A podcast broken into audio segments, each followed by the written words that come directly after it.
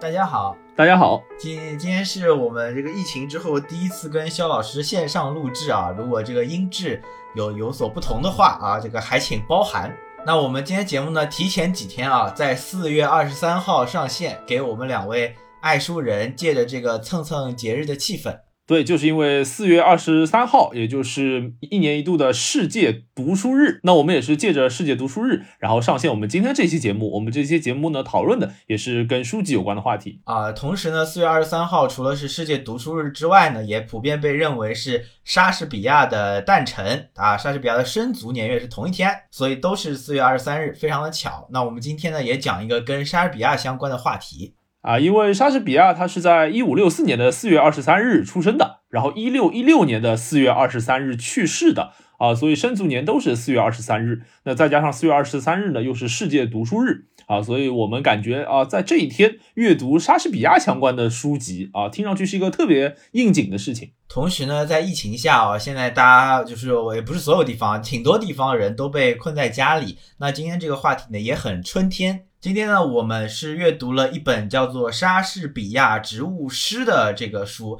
它其实就是收集了大大小小一百七十多种莎士比亚作品里出现过的植物。给他们进行了这个手绘啊，然后同时呢，也有一些引用这些植物的台词放在下面，算是一本就是功能性与美感兼具的图书啊。那这本书呢是来自于中信出版社的春潮工作室出版的，然后它整个装帧啊，包括内部的这个书页的设计啊，包括前面雅老师也提到了，他会用很多这个插图来展示莎士比亚作品当中出现的重要的植物嘛，所以整本书可以说是极具美感啊。我在网上看到有些评价也会说，收藏家也好，或者是如果你是一个莎士比亚的粉丝也好，可以买一整本书回去收藏一下。它真的是一个，呃，除了阅读以外啊，看上去也是一个值得这个存放在家里的藏品，可能是这样一个性质，的确是非常漂亮。那我们今天呢，就从这本书开始啊，会聊聊莎士比亚作品里提到过的那些植物，以及衍生到比如说呃其他文学作品里提到的植物，乃至于我们现在想出去看但是看不了的那些植物身上，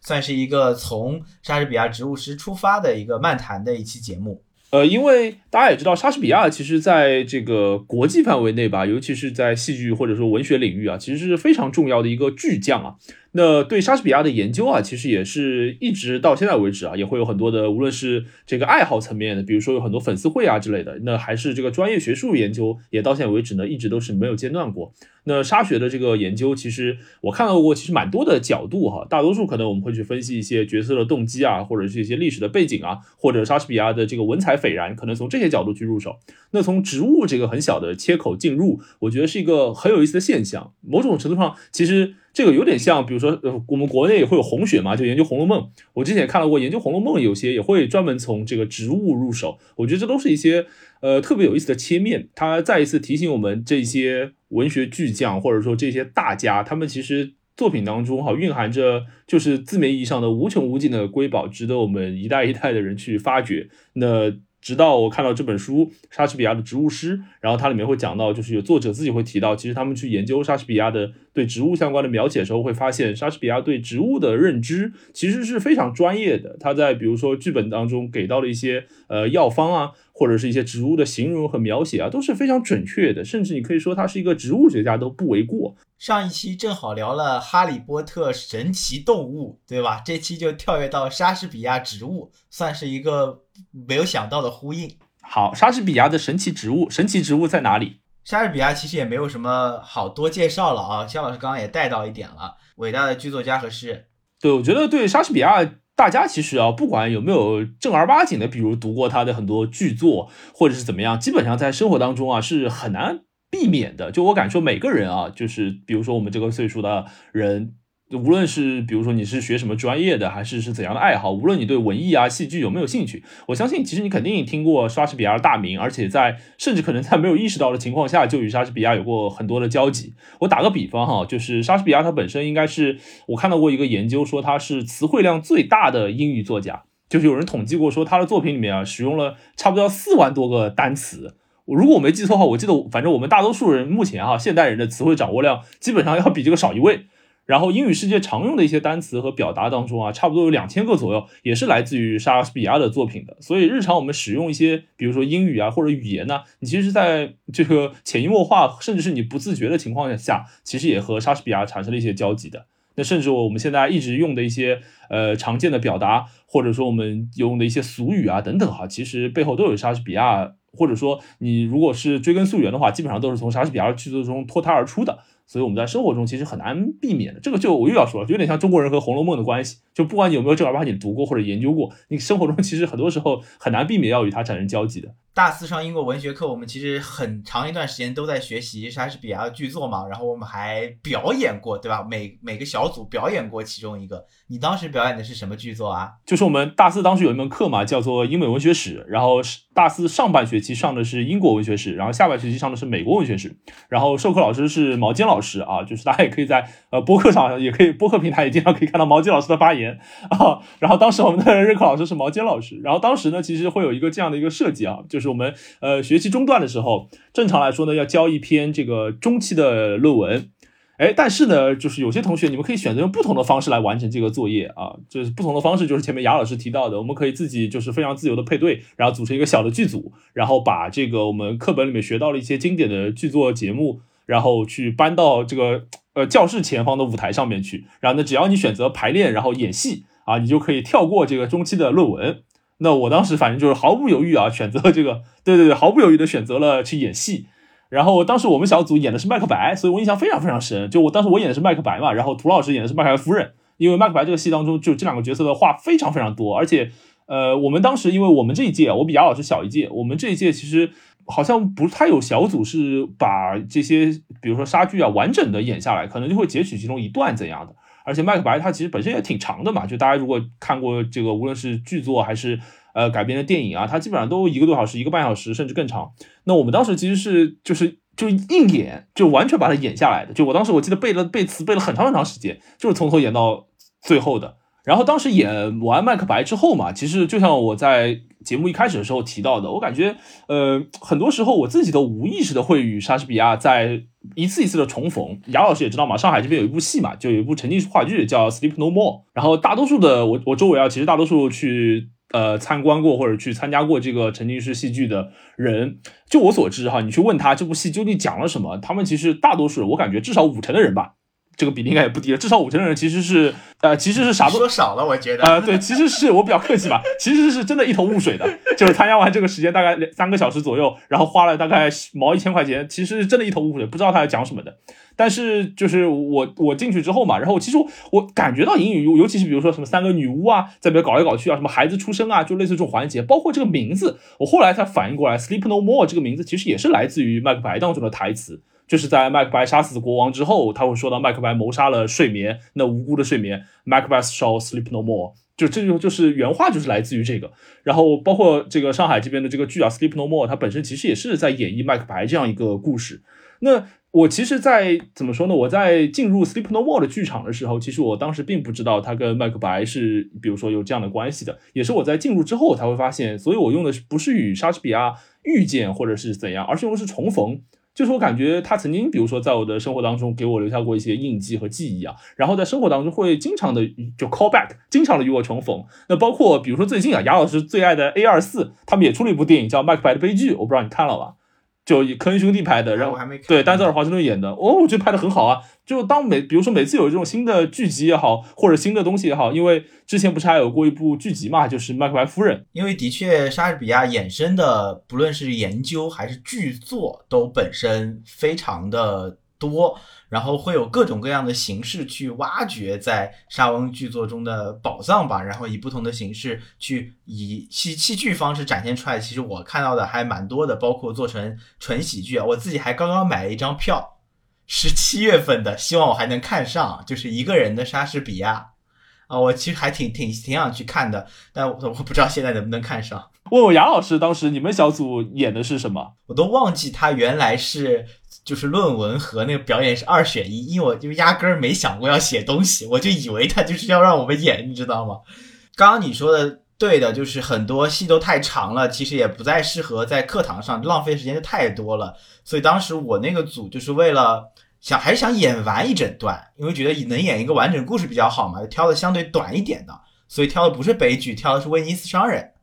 威尼斯商人整个篇幅相对来说短一点，从头演到尾就还可以，中间也搞了一些幽默桥段吧，那些什么亲王去找什么鲍西亚、鲍西亚求亲什么乱七八糟的时候，搞了一些幽默桥段，我觉得整体氛围上会比演悲剧就是让大家看得进去一点。说实话，在课堂上演呢，有些人也也不是很有兴趣看嘛，喜剧可能相对来说好一些啊。那包括这个。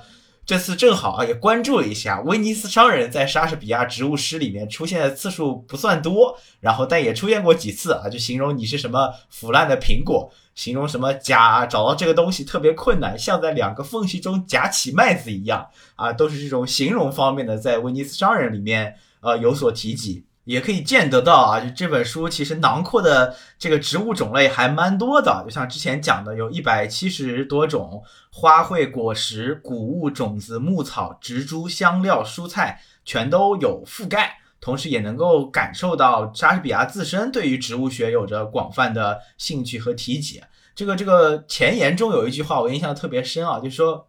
各个领域的人都希望跟莎士比亚产生关系。啊，你是做木头的，希望跟他产生关系；你是什么做衣服的，也希望跟他产生关系；园艺师也希望跟他产生关系，也是这本书产生的一个原因。呃，我我当时也看到了前言当中这句话，我觉得挺有意思的。这个又跟我们这个东方的一些大佬，我感觉又 echoing，就是又又又又呼应了。我印象当时就说李白嘛，就什么地方的人都希望跟李白产生关系。四川人说李白是四川的，东北人说李白是东北的啊，什么地方人都想跟他产生关系。韩国人啊，对，韩国人说李白是韩国，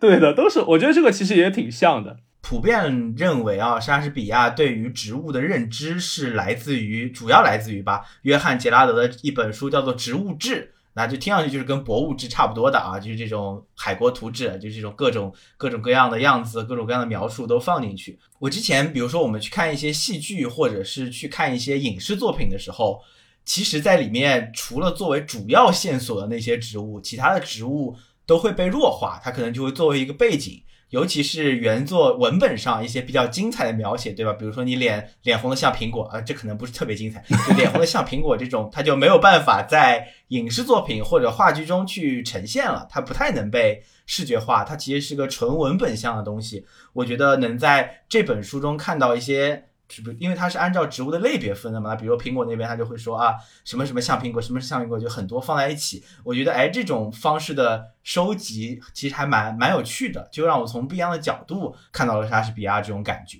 就像雅老师刚才说的一样嘛，它某种程度上像一个索引，或者像一个 Bible，就这种感觉是一个呃百科全书式的这个这个这个这个这个集子。也其实也是一个志了，就是你刚刚说的《海国图志》啊什么，其实它本身也是一个志了。就是与其说莎士比亚和植物诗，不如说莎士比亚的植物志，可能也是一个意思。那这本书它其实采用的方案啊，我觉得就是不像，比如说我一开始想到的，可能 maybe 它是通过作品，对吧？白作品的来呈现这一部作品当中，它出现过了怎样的哪些哪些哪些植物。但这部书当中，它所采用的这个整理的方案呢，是白植物来。介绍的，就像雅老师刚才举的例子，他可能一开始是从 A 打头的植物，比如说苹果，那会讲到有哪些作品当中使用到了苹果这个，呃，我姑且称之为意象吧，就是它可能会有一些功能性上的展示，或者是有一些象征，或者是一些修辞上面的使用。那从 A 开始一直往后，然后最后一个是到 Y 结束，U 也就是这个紫杉，那是从植物的角度去分类的。那这样的话，我觉得会更有意思一点，就是你会看到在不同的文本当中去使用这些植物。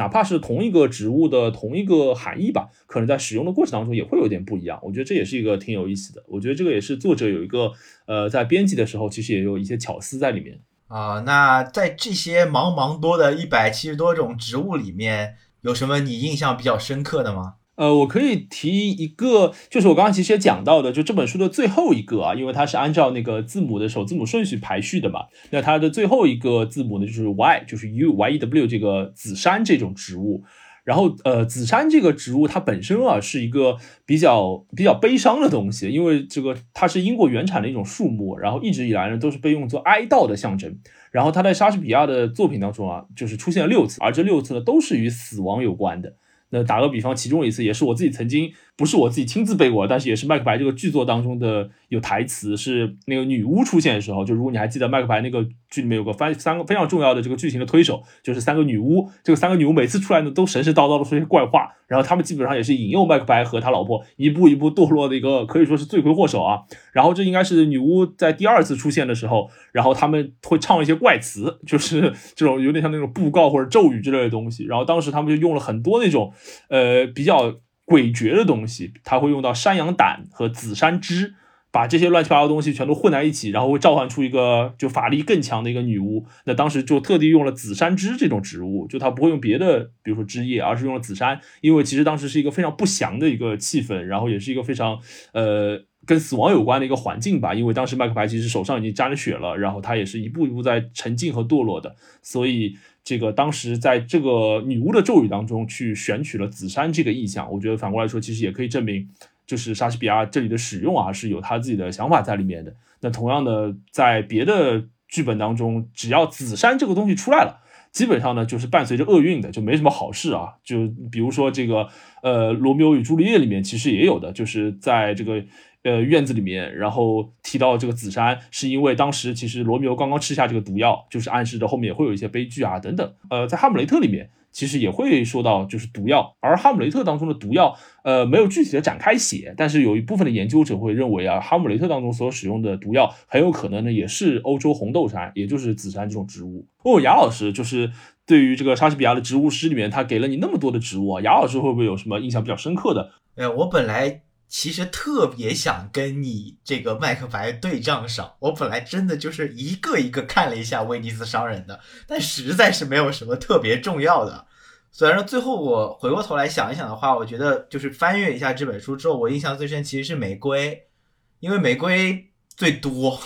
它真的是，就是我在翻阅的时候发现，就是你每一个植物可能就六七个、七八个嘛，但玫瑰那个部分就特别特别长，有很多这个作品中都提到过了这个玫瑰这个东西嘛。最最经典的啊，我觉得还是挺我我也是看这本书才想发现的一个，我觉得挺有意思的事情，就是在《哈姆雷特》里面，就奥菲利亚对哈姆雷特说，他是一个就是玫瑰般的这个天之骄子，然后呢。呃，雷欧提斯形容奥菲利亚的时候，又说她是五月的玫瑰，是甜蜜的少女。你脸上就是是玫瑰红，你皮肉像玫瑰般一样。就他俩都在这本书中被人就是形容过像像玫瑰一样。然后我觉得这个点特别特别有意思，然后也也有点也有点浪漫。然后这个事情是我也是看这本书的时候才发现的，就原来等于说不知道这个这个呼应嘛。现在发现这个呼应之后，觉得特别有意思。前面杨老师会讲到莎士比亚的剧作当中玫瑰的出现的频率吧，哈，会比比一些比其他的植物高很多。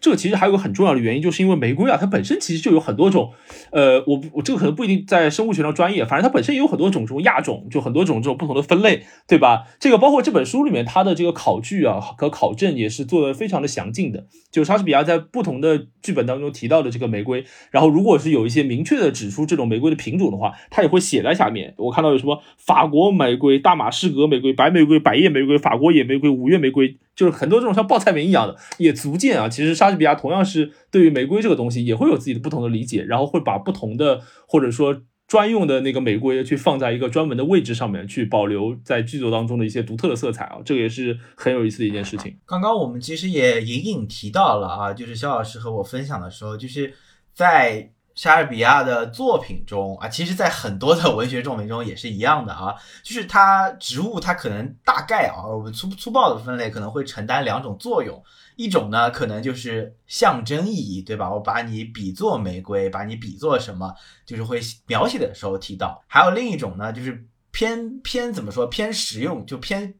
它本身的作用啊，可能是你比如说我提到麻绳，提到柳条，我也是提到植物，对吧？那肖老师刚刚讲的用的这个紫杉，它其实呃是一个蛮重要的线索，是有实际的推动故事发展的作用的。那它也是呃某种程度上的实用意义。其实大致上我们就可以看到，基本上就是会是这两种情况。呃，这个我其实挺同意雅老师刚才的分类的，就是一般植物啊出现在文学作品当中啊。大概可以分成这两种分法啊，功能性的和象征意义的。那我们先先聊聊象征意义吧。问问雅老师啊，有没有什么呃，无论是莎士比亚作品当中的，还是其他的文学作品当中，让你比较印象比较深刻的植物承担象征功能的，然后你觉得嗯，这个象征很妙的，或者很有意思的？呃，我觉得第一个就是我们可以发现，刚刚我们讲的很多都是从植物维度出发的嘛，对吧？就是一个植物，它形容谁？哎，这个植物它有啥意思？啊，那我现在就印印象特别深的，而且也是我之前去呃看一幅画作时候想到的，得到的这个灵感啊，就是还是刚刚其实有提到的这个《哈姆雷特》里的奥菲利亚这个角色。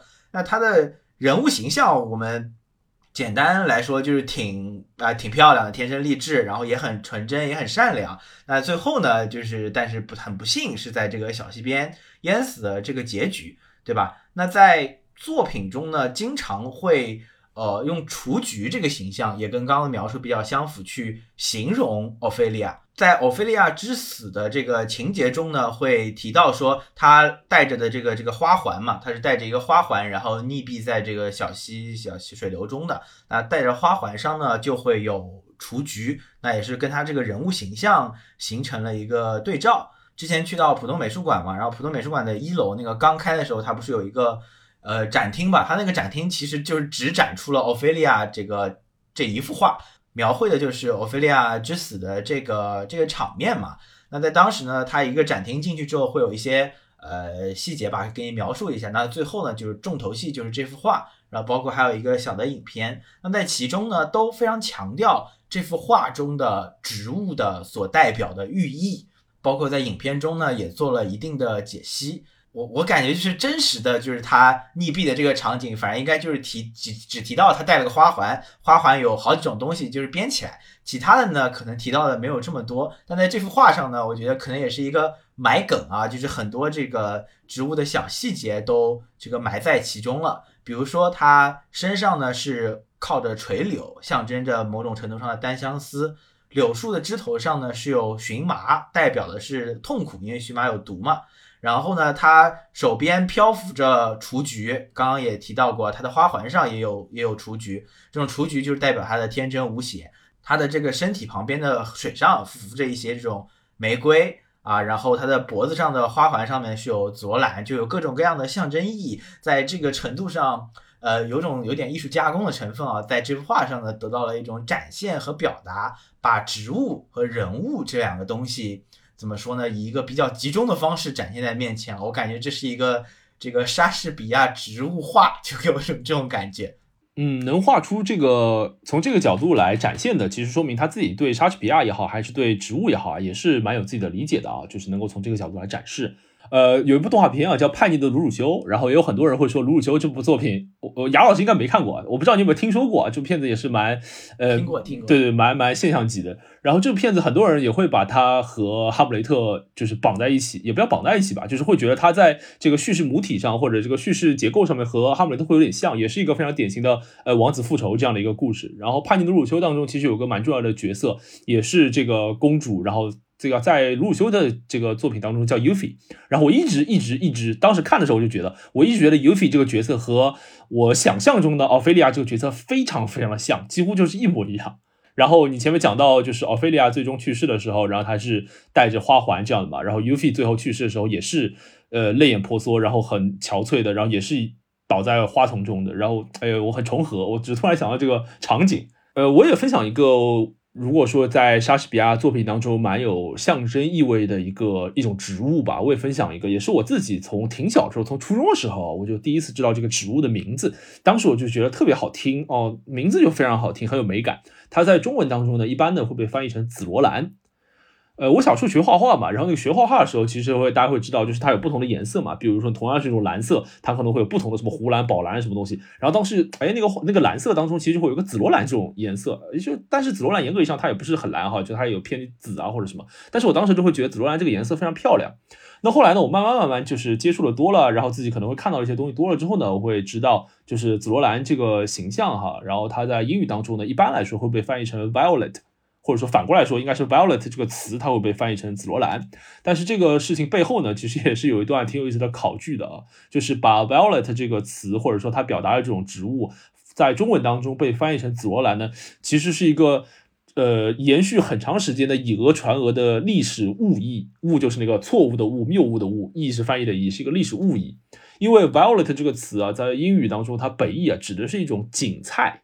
锦就是那个七三色锦、七色锦的那个锦。但是呢，就是我们尤其是在做中文的或者说文艺翻译的时候，经常就会把 violet 翻译成紫罗兰，然后又因为紫罗兰这个词啊，听上去就很有美感，很好听。那后来呢，为了保留文学上的美感啊，就无论是在莎剧台词当中，还是在其他的这个文学范畴里面，为了保留这一份的美感呢，到现在为止也是依然默认就是把 violet 这个词翻译为了紫罗兰。但实际上，violet 它指的东西呢，并不是这个紫罗兰，只是把因为人人类对于美感的偏执啊，把这两个本身并不相等的事情强行划上了等号。呃，说回这个 violet 这这种植物它本身哈，它本身呢其实是凭借它自己本身一个它的香气会比较特别一些，而且呢，它这种植物一直以来呢会被认为是有一种代表着谦逊的、温柔的、忠诚的，类似于这种气质啊。我自己想象当中是蛮有骑士精神的那种高洁的气质。那在莎士比亚的作品当中，比如说第十二页，它里面有一个很重要的主人公啊，叫做维奥拉哦，Viola。然后他这个名字很明显就是来自于这个 violet 这个紫罗兰这个意义嘛，或者说就是这种印象嘛。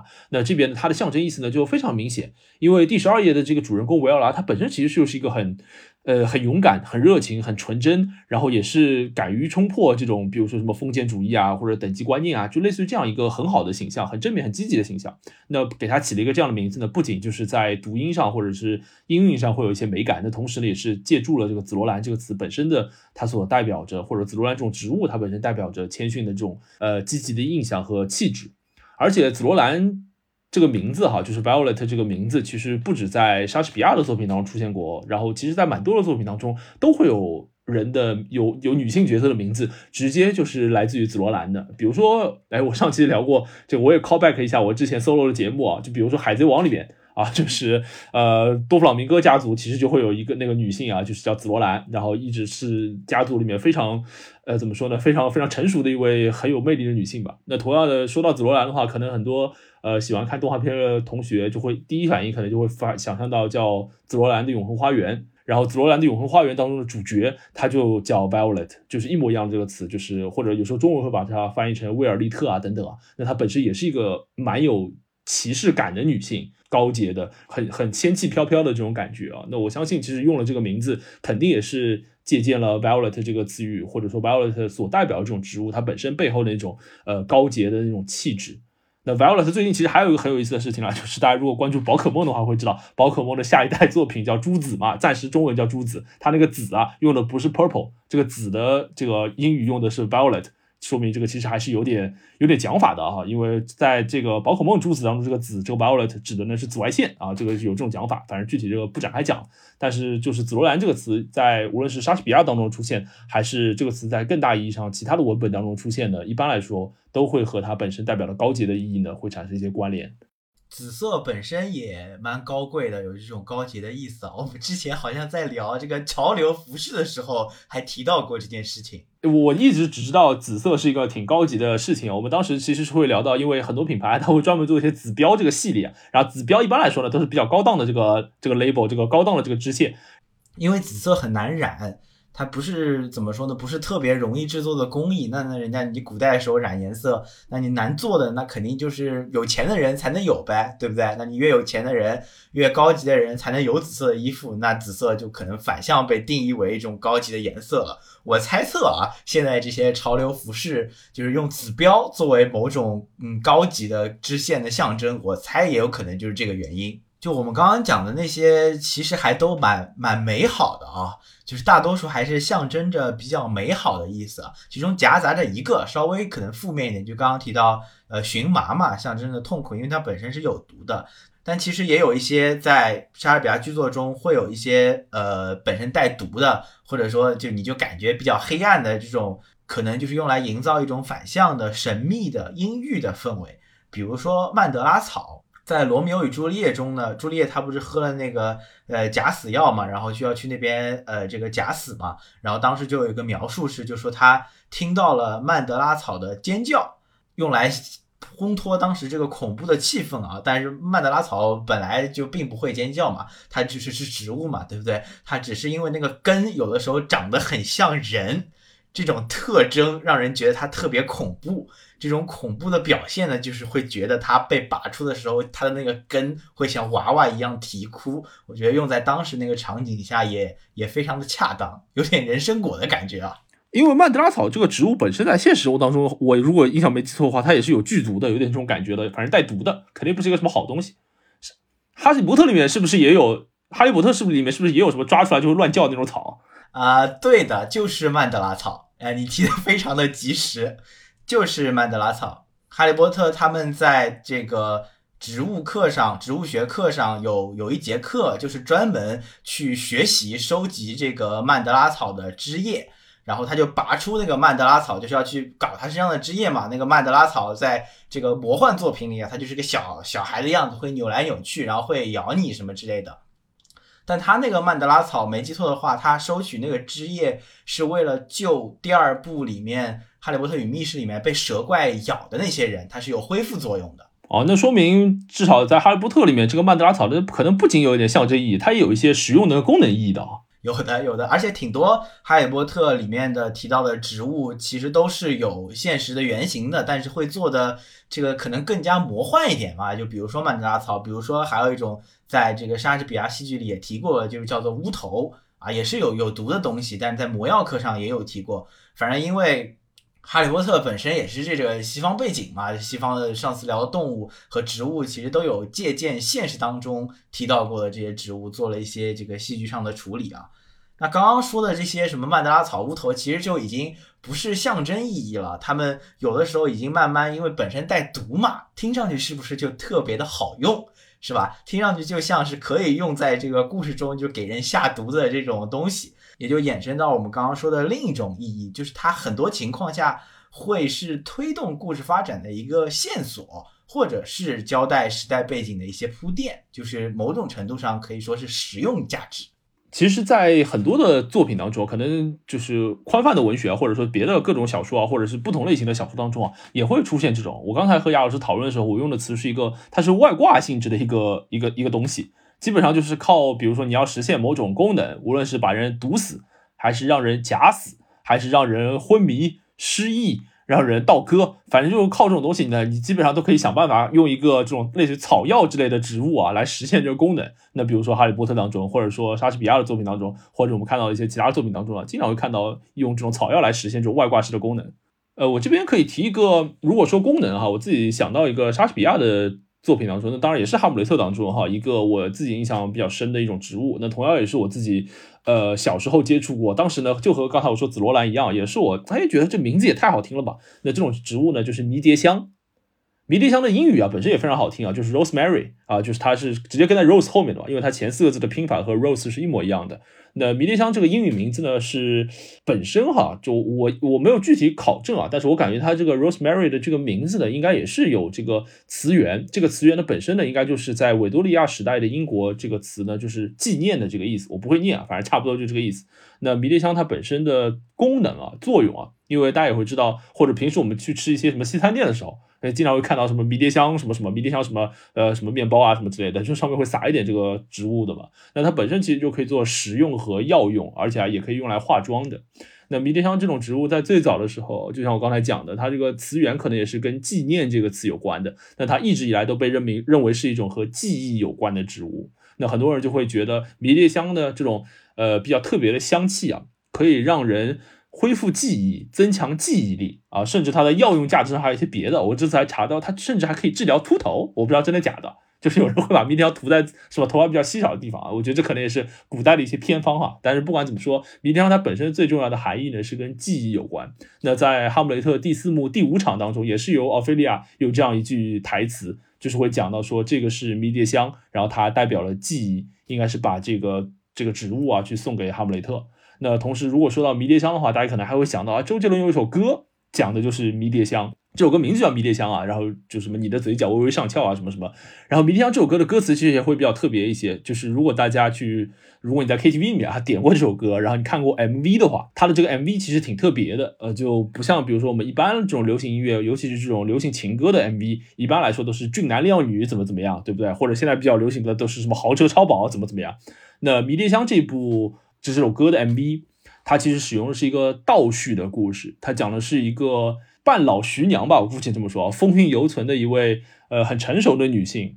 然后她故地重游，来到了曾经比如说有过一段浪漫邂逅的地方。然后背景是周杰伦就唱起这首歌，然后会穿插到很多年轻时候的一些呃过往，就是这样子不停的来回的切换。那我觉得肯定也是跟迷迭香就本身啊，跟记忆有关，是有关是是是有关系，刻意这么去设计的。所以我觉得迷迭香本身。它的实际功能上和可以，比如说增强记忆啊，或者怎样的，而且和记忆有关这件事情本身啊，就显得这种植物呢更加的浪漫了。它让人很多多了很多，比如说穿梭回过去啊，或者与往昔的记忆产生交互的这种浪漫的留恋吧。哦，怪不得你随风飘扬的笑有迷迭香的味道。嗯，可以帮助你恢复记忆。啊，我觉得也有点讲头的，讲道理就是应该，他要么喷了迷迭香香水啊，感不然感觉身上不会有笑的，不会有迷迭香的味道的。刚刚其实我我我我屡次提到了，刚刚我一直用的一个词是假死药，对吧？这个听上去就是非常的，就是在西方故事中和在中国古武侠小说中都经常提到的这种东西啊。但实际上呢，在罗密欧与朱丽叶里面使用的这种呃假死药是有现实当中的原型的。那这个药的效果呢，书中描述的是说啊，这个炼出来的汁液啊，喝喝下去就会有一阵昏昏沉沉的寒气通过你全身的血管，接着脉搏呢就会停止跳动。普遍认为啊，就比较学者普遍会认为这种液体呢是颠茄的，就是萃取物。同时呢，刚刚我们提到。莎士比亚一直借鉴的这个杰拉德的植物志里面就提到，就是吃一点几枚小小的这种颠茄的浆果会导致这个昏睡，使用过量的会当场死亡啊。有有说法说是看到了这句话啊，觉得这个把这个颠茄当做一种假死药使用到这个作品中是非常恰当的。这让我想到就是那种。武侠小说是吗？这种古代的武侠小说里面，经常有这种能够让人假死的药，或者是剧毒的药，对吧？什么鹤顶红之类的。你说到这个呢，又让我想起来，这个我们现在讨论这本书嘛，不是叫做莎士比亚的植物诗嘛？让我想起了，其实有另外一本书叫做《阿加莎的毒药》。对，阿加莎就是指的，就是大家都很熟悉那个推理女王，就是阿加莎克里斯蒂嘛。然后阿加莎克里斯蒂她自己本身其实有过这种医学相关的这个背景的，所以她在尤其是自己创作早期的时候啊，然后她会有很多呃这个凶案的手法是跟毒药有关的，而且她不是。就不像我们武侠小说，当然也不是所有的武侠小说都这么随意的啊，也会有一些可能比较考据一些或者比较懂的。反正阿加莎里面里面的用毒药杀人啊，他都很专业的，就是他自己毕竟有过法医经验的嘛，就很专业的，就是里面的一些具体毒药的配方啊，然后是怎么配的呀，从哪里搞过来的呀，怎么先研磨成粉，后面再什么精粹过滤什么，我随便说，反正就是类似于这种东西，很专业的，所以也会有专门的著作去研究阿加莎作品当中的一些毒药，去研究比如说它的成分啊、可行性啊，类似于这种东西的。因为雅老师刚才会讲到，可能在武侠小说当中，我们经常会。看到植物作为一个功能性的外挂性的东西出场，然后它去实现某种呃谋财害命的这种功能吧。然后我想到另外一个非常常见的场景啊，其实就是在推理小说当中，尤其是这种毒杀案件当中。那毒杀呢，大多数情况下现在可能多一些用的是化学配剂嘛。那以前的话，基本上全都是靠草药嘛。然后阿加莎还有本短篇小说集就叫《死亡草》，就是讲这个事情的。所以我突然想到，就哎，回到我们最最早的那个话题，就这些大家，你会发现，哎，他们什么领域都懂得很多的。你从植物的角度啊。可以去进入阿加莎，可以进入曹雪芹，进入莎士比亚，这都是一个挺好的角度。六个印第安小男孩玩弄蜂房惹风怒，飞来一蛰命呜呼。六个只剩五，我当时去看的时候就对这个印象深刻啊。他就是我看的那版无人生还里，他就是我一开始以为真的会有黄蜂过来，他那个里面演的是就是有人拿针剂注射进去了这个。毒药，然后当时他们众人还惊呼啊，说这个是现代版的黄蜂。阿婆的确好像是这种东西用的感觉蛮多的，是吧？其实我们简单的把植物在文学作品中的出现，然后会分为两个主要的领域吧，或者两个主要的呃区分方法。那一种是植物的象征意义，还有一种可能是植物它本身的实际功能。那我觉得象征意义这个东西啊，它在现实当中哈，我们一般来说会直接用花语这两个字来代表。对，其实我们仔细想一想，我们在现实生活当中讨论花语，我们刚才讲到雏菊，它的花语可能是代表着纯洁。那这种花语不就是植物的一种象征意义，在现实生活当中的使用吗？就是超过文本以外啊，在现实生活当中被普遍认知的一种植物的象征意义。那这边呢，我又想到我前面一直在提到的，就 violet 这个紫罗兰。然后我会提到，就是大家想到紫罗兰的时候，可能会想到动画片嘛，就《紫罗兰永恒花园》。哎，这个我后面讲的话题，可能呃，如果关注动画圈的话，很多朋友可能就会知道我要说什么。就《紫罗兰的永恒花园》，它的这个制作方啊是金阿尼，也就是这个京都动画这个工作室。那京都动画在一九年的七月十八号，呃，遭遇了一场非常非常非常非常令人遗憾的灾难吧，就是一场大火，然后。呃，有三十六人因此而丧生，这也是被认为日本平成时代以来吧死亡人数最多的一次恶性杀人放火的这样一个事件，更是很多人把这一天称为日本动画史上最黑暗的一天。因为其实你会看到很多的原稿被烧掉了，很多的这个编辑被烧掉了，但是更重要的是很多的人，就很多活生生的生命，很多这个行业中的大家都在这一场恶性的事件当中永远的离开了我们，真的是挺让人难受的。但是好就好在。这 我不能这么说，只能说不幸中不幸中的万幸吧。就是在七月十八号的大火发生之前，七月十七号，《紫罗兰永恒花园》的外传，就是这部剧场版已经剪辑完成了。我我不知道冥冥之中可能会有个呼应吧，因为当我去了解紫罗兰这种植物它的花语的时候，就是它在现实生活中的象征的时候，我了解到紫罗兰的花语啊和它的颜色有关。那白色呢代表着可能跟爱情有关，那蓝色呢代表着对爱的忠诚。那其中紫色的紫罗兰，它的花语是永恒的美。我觉得，当我看到这个的时候，我就不禁的联想到了《紫罗兰永恒花园》这部作品和七月十八号金阿尼的这些事件，以及金阿尼这个工作室，真的是一个非常伟大的工作室，它为我们带来了非常多精彩的作品。在那个时刻，让我想起这些在灾难中丧生的，或者在灾难中幸存的那些真正的匠人们。我觉得没有什么比紫色的紫罗兰的花语永恒的美更能。向他们致敬的了。我只突然想到这件事情，因为提到植物，提到紫罗兰，那我就会想到这些。就是咱们这个也算是世界读书日的特别节目吧？啊，我知道肖老师最近这个在隔离期间一直在阅读书籍，充实自己啊，足见工作有多么不饱和啊。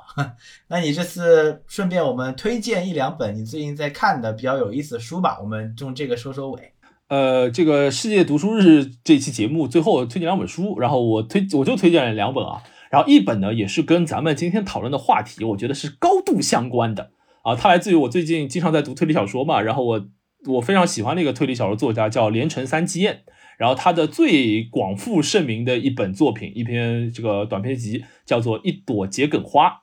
啊，它的你看，它的我说这个很呼应吧，因为它的名字你看都是植物，然后它这个一朵结果花当中收录的短篇啊，每一个短篇的名字都是一种植物。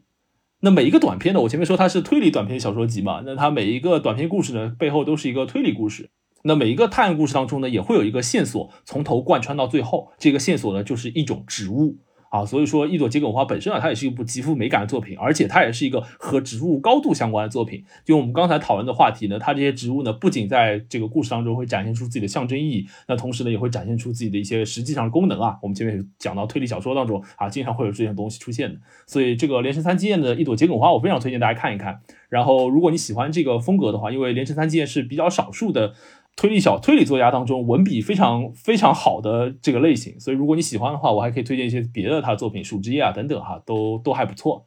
这是第一本，就是跟咱们今天讨论的话题啊比较有关的。那第二本呢，就纯粹是我自己个人的推荐了，是我最近读到的呃一本阿成的这个文集，就阿成他一个也是一个短篇小说集啦，叫《遍地风流》哦，我我这是我呃无意之中看到的，然后我就读了，因为我觉得。特别特别的精彩，就像这个名字所说的，就遍地风流，真的特别精彩。因为大家如果我记得我们以前，哎，也是毛巾老师的课吧，如果没记错的话，然后当时也会讲到阿成嘛，然后什么树王、孩子王、什么棋王之类的。然后当时我印象就比较深的就是阿成写这些东西啊，很有味道，很有灵气。就你说他这个文采斐然，那肯定不是也什么华丽啊，呃，什么什么，肯定不是用这种词语来形容的。但是你会感觉到他的笔下的一些人物啊，真的都很有灵气，很灵动的。那遍地风流呢，就是收录了七十篇短篇小说，然后里面讲的呢，都是一些阿成在年轻的时候遇到过的一些人，然后他们一些事情，然后普遍都非常非常短，但是就非常非常的妙吧。我我读完，反正我最大的印象就是妙，然后就是这个词，所以我非常推荐给大家。问问雅老师吧，我们世界读书日，雅老师平时也是一直关注图书方面的内容啊，自己也是一个图书收藏爱好者。问问雅老师有没有什么推荐的书籍？那我就和你对账一下，我也是两本，好吧。第一本呢叫做《玫瑰圣经》，就是跟我们这次植物的主题相关啊。这其实是一本这个也是跟这个有点像啊，是一本图谱，反就是画下了各种各样玫瑰的样子，然后有对它的一些解析，然后相对来说也非常专业。然后绘本上也非常的漂亮。那我之前是存在了这个这个购物车里啊，想当收藏博主，收藏收藏这本书买下来的，一直没买。这次正好看到了啊，我觉得看上去也是挺精美的一本书，我觉得也挺浪漫的，可以当成世界读书日给女朋友的这个礼物。收到。然后第二本呢，我觉得动物系的这个，我我最近。因为现在是疫情嘛，我正准备重读一本也跟疫情相关的一个小说，把它这个收藏了下来的，还没有开始在线阅读啊。就是迟子健的《白雪乌鸦》啊，我以为你这么说是要推荐鼠疫，那我想这我熟啊。哈哈，我知道你你喜欢鼠疫的，你可能还喜欢霍乱时期的爱情，这种疫情系的小说啊。我但我自己看过的这几本里面，印象特别深的就是这本《白雪乌鸦》，因为它的背景呢。这个事情其实不是特别的，现在会被提及了吧？我感觉，因为是哈尔滨在这个二十世纪这个二十年代经历过的这个鼠疫。现在我问很多哈尔滨的同学，他们可能都不太了解这件事情了。那里面呢是有相对比较饱满的一种描述方式，走进了当时的这个灾难吧，这个灾难下的这个城市，能够有看到不一样的人。在这个疫情下的挣扎，我觉得，哎，无尽的远方，历史上的人们都与当下有关。我觉得看看这本书还挺有感触的，所以这次最近正准备重读，所以也借这个机会推荐给大家。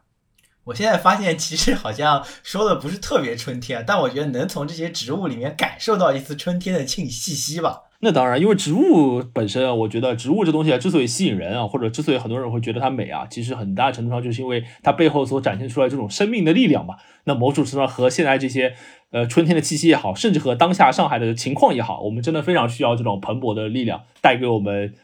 勇往直前的勇气吧。哎呀，那今天差不多咱们就说到这里，好吧？红油妙手，下期再见，拜拜，拜拜。